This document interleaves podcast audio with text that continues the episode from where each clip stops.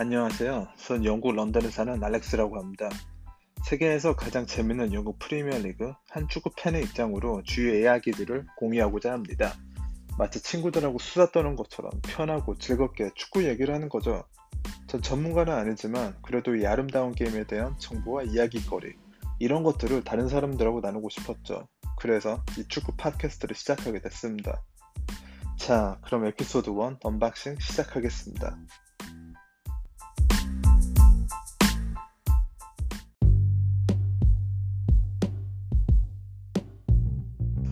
네, 영국 프리미어 리그는 현재 6월 17일에 재개할 계획입니다. 3월 13일에 중단되고 거의 3달 만에 다시 시작을 하는 거네요. 현재 흔히 말하는 big 5 리그 중, 즉 영국, 독일, 스페인, 이태리, 프랑스 이 리그들 중 프랑스만 빼고 다 재개할 계획입니다. 프리미어 리그 재개에 대해서 제 개인적인 생각은 좀 음, 복잡하네요. 축구 팬으로서 리그가 다시 시작하는 건 너무 반갑죠. 그런데 아직 이 코로나 사태가 진정이 안 된 상황에서 축구를 다시 시작하는 건 좀 리스크가 있지 않나 싶네요. 팬들에게 스트레스를 날려줄 엔터테인먼트를 제공하는 건 좋지만 리그 재개로 인해 코로나가 더 확산하지 않을까라는 걱정이 좀 있습니다. 사람들이 축구 보려고 한 자리에 많이 모일 수 있고 아마 마스크도 안 쓰고 있겠죠. 영국이 뭐 독일이나 우리나라처럼 코로나 관련 대처를 좀 잘 했더라면 더 안심이 되겠는데 그러나 영국은 코로나 사망률이 세계 2위입니다, 현재로서. 뭐, 말 다 했죠. 여하튼, 재개를 앞두고 지금 리그와 팀들의 현황을 보겠습니다. 전체적으로 팀들은 코로나 관련 세밀한 조치들을 취하고 있답니다. 테스트도 일주일에 두 번 하고 있고, 탈의실하고 샤워룸은 아예 사용 금지, 또한 침 뱉는 것도 금지, 모든 트레이닝 세션들은 녹화해야 되고 이걸 프리미어 리그에 보내야 된대요. 마스크는 권장하되 필수는 아니고요.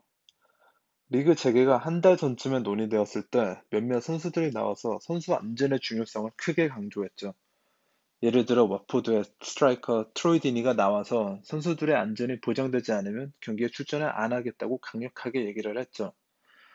최근에 영국 보건국에서 코로나 관련 실행할 조치들에 대해서 선수들하고 얘기를 나눈 결과 이제 선수들은 어느 정도 납득이 된 걸로 알고 있습니다. 다행히 지난 주말 프리미어 리그 팀들이 코로나 테스트를 했는데 모든 결과가 음성이었다고 했습니다. 아, 근데 이게 코로나에 왜또 하나의 걱정거리가 있어요. 그건 바로 부상입니다. 벌써 재개된 분데스리가에선 보통보다 3배 이상의 부상들이 경기 중 발생했다고 하는데요. 이는 뭐 세 달 동안 제대로 경기 연습을 못해서 아마 그런 것 때문에 생길 거라고 볼 수 있죠. 아무리 집에서 뛰는 연습을 해도 뭐 큰 정원에서 스프린트를 해도 실전은 실전은 다르죠. 경기 체력을 키우려면 연습 경기가 필수라고 합니다. 그래서인지 남은 시즌의 경기들에서 다섯 명의 교체를 허용한다는 얘기가 나왔습니다. 이게 제가 축구를 세 달 동안 안 봤더니 리그가 어떻게 되는지 까먹었어요. 그래서 현재 리그에선 리버풀이 1위, 맨시티가 2위, 레스터가 3위, 첼시가 4위, 맨유가 5위, 그리고 울버햄튼이 6위입니다. 우리 손흥민 선수의 토트넘은 8위, 그리고 아스날은 9위에 있네요. 자, 다음은 각 팀들의 현황을 보겠습니다.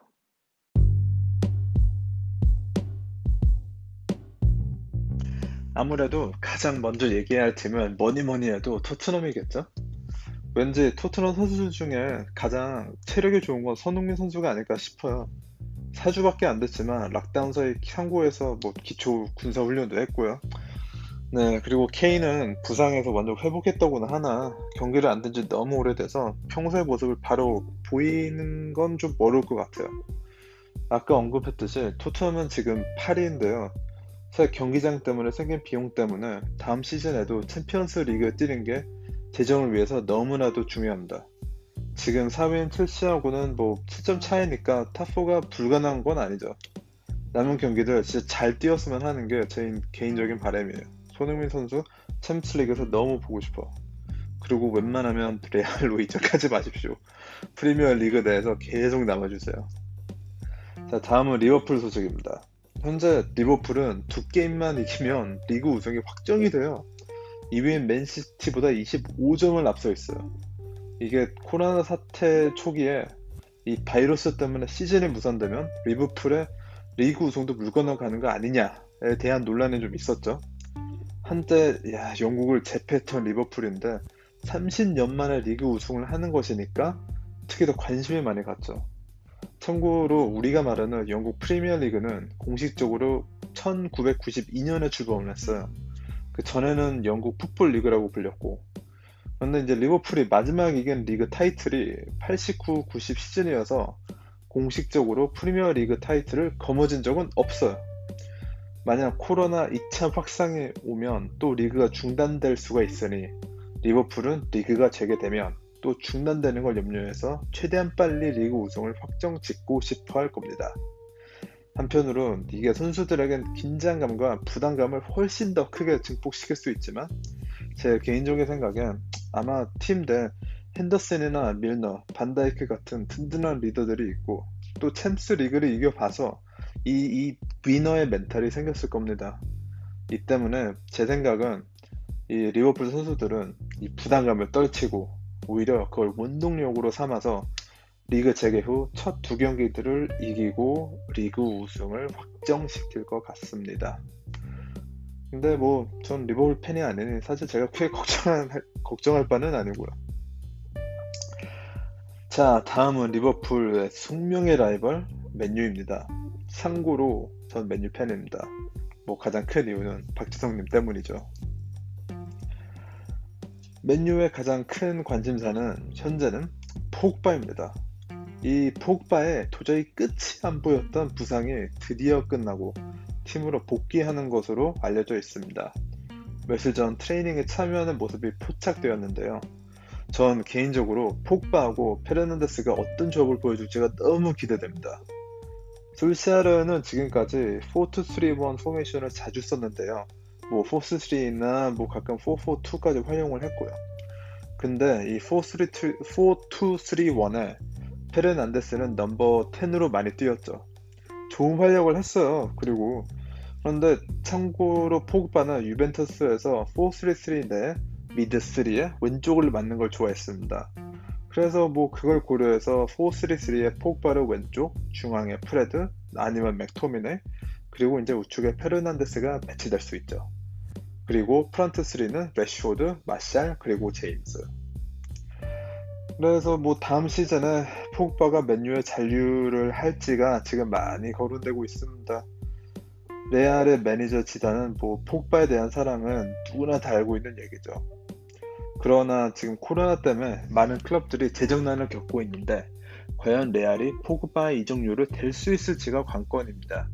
또한 레알은 지금 경기장까지 수리에 들어가야 한다는 얘기가 생겨서 지금 잔고가 예전처럼 두둑하지가 않아요. 이적설 관련해선 지금 맨유와 많이 거론되고 있는 선수가 도트먼드의 제이든 센초입니다. 이 선수가 지금 유럽 축구 내 가장 높게 평가되는 영 플레이어예요. 그런 관심을 받고 있는 플레이어인 만큼 도트먼드 다음의 행선지가 많은 사람들이 궁금해하고 있죠. 이런 유명세에다가 그리고 지금 라이트 윙 쪽이 맨유는 보강이 좀 필요해요.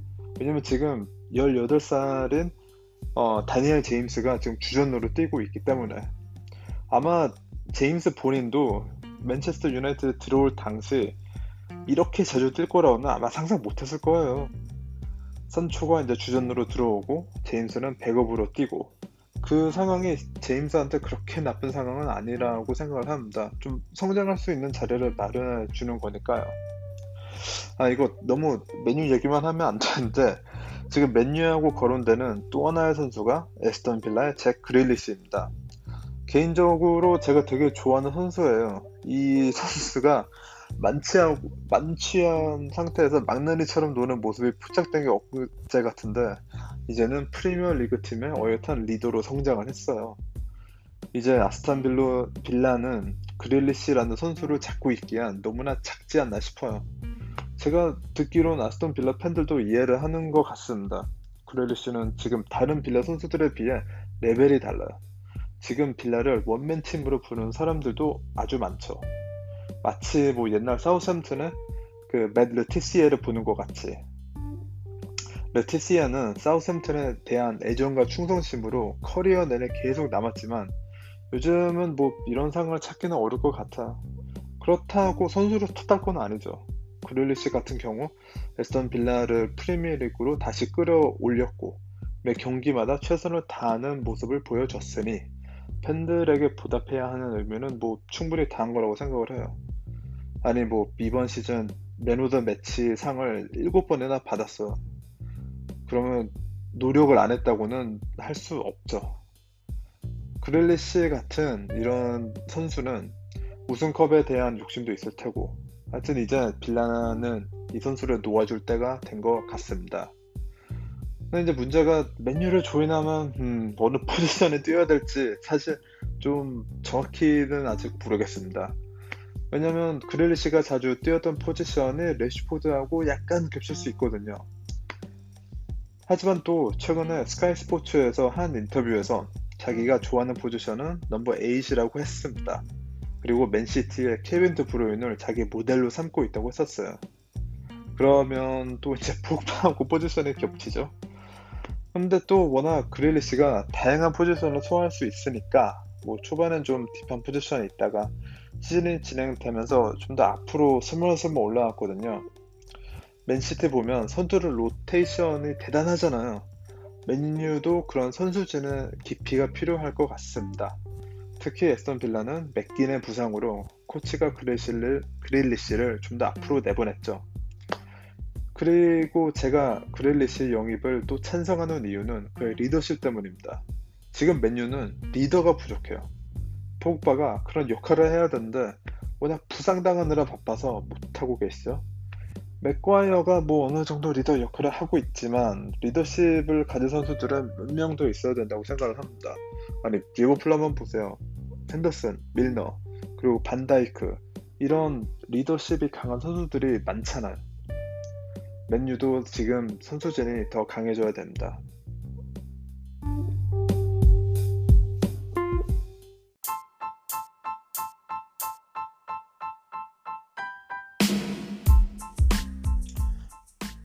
자, 다음 얘기할 팀은 아스날이었는데요. 이 팟캐스트를 녹음할 당시 RB 라이프지그의 티모 버너의 첼시 이적이 거의 확정시 돼서 먼저 첼시에 대해서 좀 얘기해 보겠습니다. 티모 버너는 지금 분데스리가에서 가장 핫한 선수들 중 하나죠. 현재 24살로 RB 라이프지그에서 스트라이커로 뛰고 있습니다. 원래 이 선수는 지난 시즌 바이엔 뮤닉으로 이적을 하는 걸로 되어 있었죠. 근데 이게 결말이 안 나고 계속 질질 끌려가는 바람에 RB는 버너와 재계약을 한 겁니다. 이때 버너의 새 계약에 release 조항이 들어갔어요. 55 밀리언 유로로. 아마 이 조항을 넣는 걸로 재계약을 설득시켰겠죠. 이 시세 55 밀리언은 절대 높은 가격은 아니라고 생각을 합니다. 특히 버너 같은 선수의 포텐을 가진 어, 경우에는 올해 초 버너 1순위 이적 클럽은 리버풀이었죠. 그런데 이 코로나 때문에 생긴 재정 문제 때문인지 리버풀은 버너 영입을 안 하기로 했습니다. 자, 지금 살라, 퍼미뉴, 마네라는 터치할 수 없는 front 3가 있으니 버너는 벤치에 좀 있어야 하는 상황인데요. 그런데 리버풀은 주전이 아닌 선수한테 55 million을 현재 쓰는 건 좀 어렵다라는 생각을 한 걸로 추측이 되고 있어요. 벤치에 있어야 한다는 건 뭐 버너 본인도 괜찮았다곤 하지만 뭐 이 선수는 여겐 클롭을 엄청 흠모하고 또 이 코치 밑에서 뛰고 싶어서 리버풀 이적을 희망했죠. 근데 이제 또 여하튼 리버풀이 이번에 확답을 안 주니까 갑자기 어디선가 채시가 나타나서 아주 신속하게 이적을 진행시켰어요. 모든 기사들을 봐도 첼시의 추진력에 칭찬을 하더라고요. 첼시의 독일 수비수 루디거도 버너를 설득하는데 기여를 했다고 하고 그리고 결정적으로 람파드와 직접 대화를 한 게 버너의 마음을 굳혔다고 합니다. 이 두 차례 통화를 했는데 람파드가 이제 자기가 추구하는 스타일은 뭐고 버너가 어떻게 팀을 뛸 수 있고 이런 부분들을 자세하게 설명했다고 하네요. 이게 만약 사실이면 전 첼시 팬들은 또 하나 기뻐해야 할 일이라고 봐요. 람파드가 가장 자주 듣는 지적이 이제 코치 경험이 부족하다는 것인데 버너 같은 선수를 설득했다는 건 어느 정도의 축구 마인드가 있고 이걸 전 선수에게 전달할 수 있다는 어, 중요한 자질을 보여줬으니까 말이죠. 버너는 리버풀로 이적이 성사되지 않으면 사실 1년 더 잔류하는 것도 고려했다고는 합니다. 그런데 또 RB 라이프지그에서 버너를 파는 걸로 결정을 했다네요. 지금 버너 이적료가 좀 필요한 상태여서. 24살인 버너의 영입은 현재 첼시의 영입 정책에 딱 맞는 선수입니다. 지난 시즌부터 첼시는 젊은 선수들, 특히 첼시 아카데미에서 출신 선수들에게 출전 시간을 훨씬 더 많이 주기 시작했죠. 이미 다 만들어진 슈퍼스타를 영입했던 시기하고는 엄청 큰 변화라고 볼 수 있습니다. 뭐 예전에 이제 슈퍼스타를 영입했던 어, 예는 너무나도 많죠.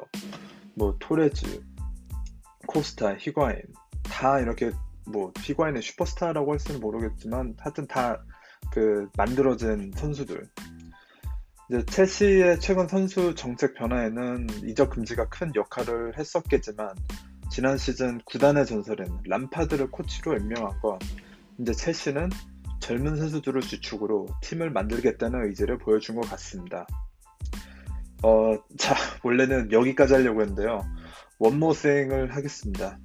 며칠 전 또 이제 여러 언론에서 나왔는데 첼시가 버너에 이어 바이어 레버쿠젠의 카이 하버츠까지 노리고 있다고 보도가 됐어요. 아직 뭐 확정된 건 없지만 그래도 짧게 언급이라도 해야 할 것 같습니다. 카이 하버츠는 버너보다 무려 4살이나 어린 현재 20살이고 손흥민, 차범근 선수들이 뛰었던 바이어 레버쿠젠에서 라이트 윙으로 활약하고 있죠. 이 친구는 산초, 버너, 얼링 할란드 이런 선수들과 같이 분데스리가에서 가장 핫한 young player 중 하나입니다. 첼시 외에도 바이언 뮤닉하고 레알도 이 선수를 주시하고 있다고 하는데요.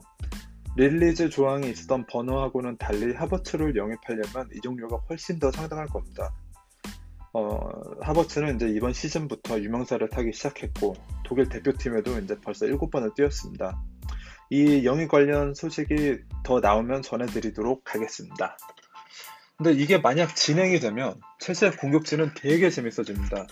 테미 에이브라함, 퓰리식, 곧 있으면 join할 아약스의 하킴 자옕, 캘럼 허드슨 오도이, 메이슨 마운트. world class 선수들은 아니지만 potential이 대단한 선수들이기에 첼시 팬들은 좀 기대를 해도 될 것 같습니다. 맨유 팬인 저로서도 약간 좀 어, 많이 욕심이 가긴 가요. 근데 거기에 이 버너하고 하버츠가 오면 이거 뭐 주전 경쟁에 불이 붙겠죠. 그런데 이번 시즌이 끝나면 윌리안하고 페드로가 떠나는 것이 거의 확실시되어서 버너와 하버츠 영입은 과하다는 생각은 안 듭니다. 그리고 팀 내 꾸준히 경쟁을 심어주고 선수들이 방심을 하지 않도록 어느 정도 긴장감을 심어주는 것도 중요하기 때문에 첼시의 최근 영입은 어, 좋은 결정이라고 저는 생각을 합니다. 자, 이게 끝이 아닙니다. 하버츠에 이어서 첼시가 또 노리고 있는 선수가 있는데요. 그건 레스터 시티의 풀백 벤 칠웰입니다. 이 포지션은 첼시가 보강해야 부분인 것 같아요. 그래서 칠웰을 노리는 게 또 저는 개인적으로 맞다고 생각을 합니다. 전 알론조를 선수로서 이제 되게 좋아하고 특히 콘테의 3-4-3 포메이션에선 알론조가 이제 너무나도 중요한 역할을 했죠. 어, 그런데 람파드는 알론조를 어, 확실히 안 좋아하는 것 같아요. 에머슨도 그렇고. 또 칠웰이 워낙 이번 시즌에 잘 뛰어서 이제 레스터를 떠날 때도 된 것 같습니다. 이 영입 내고가 결코 쉽지는 않을 거예요. 우리가 어, 레스터와 이제 맥과이어하고 어, 마레즈를 팔 때 봤듯이 네고를 레스터는 엄청 세게 합니다. 꼭 팔아야 하는 상황이 아니기 때문에 그럴 수 있죠. 맥과이어 보시면 어, 맨유에 어, 85 million 유로, 85 million 파운드에 보냈고 그리고 특히 이제 이 맥과이어 영입은 75 million 파운드에 성사됐던 반데이크하고 많이 비교가 됐죠. 첼시는 현재 4위에 있는데 만약 시즌이 끝날 때 top4 안에 든다면 이건 뭐 기존 목표를 뛰어넘은 거죠. 이적 금지하고 람파드를 임명하면서 유스 중점이라는 새로운 방향을 선택한 첼시에겐 top4라는 결과는 뭐 예상을 뛰어넘는 거죠.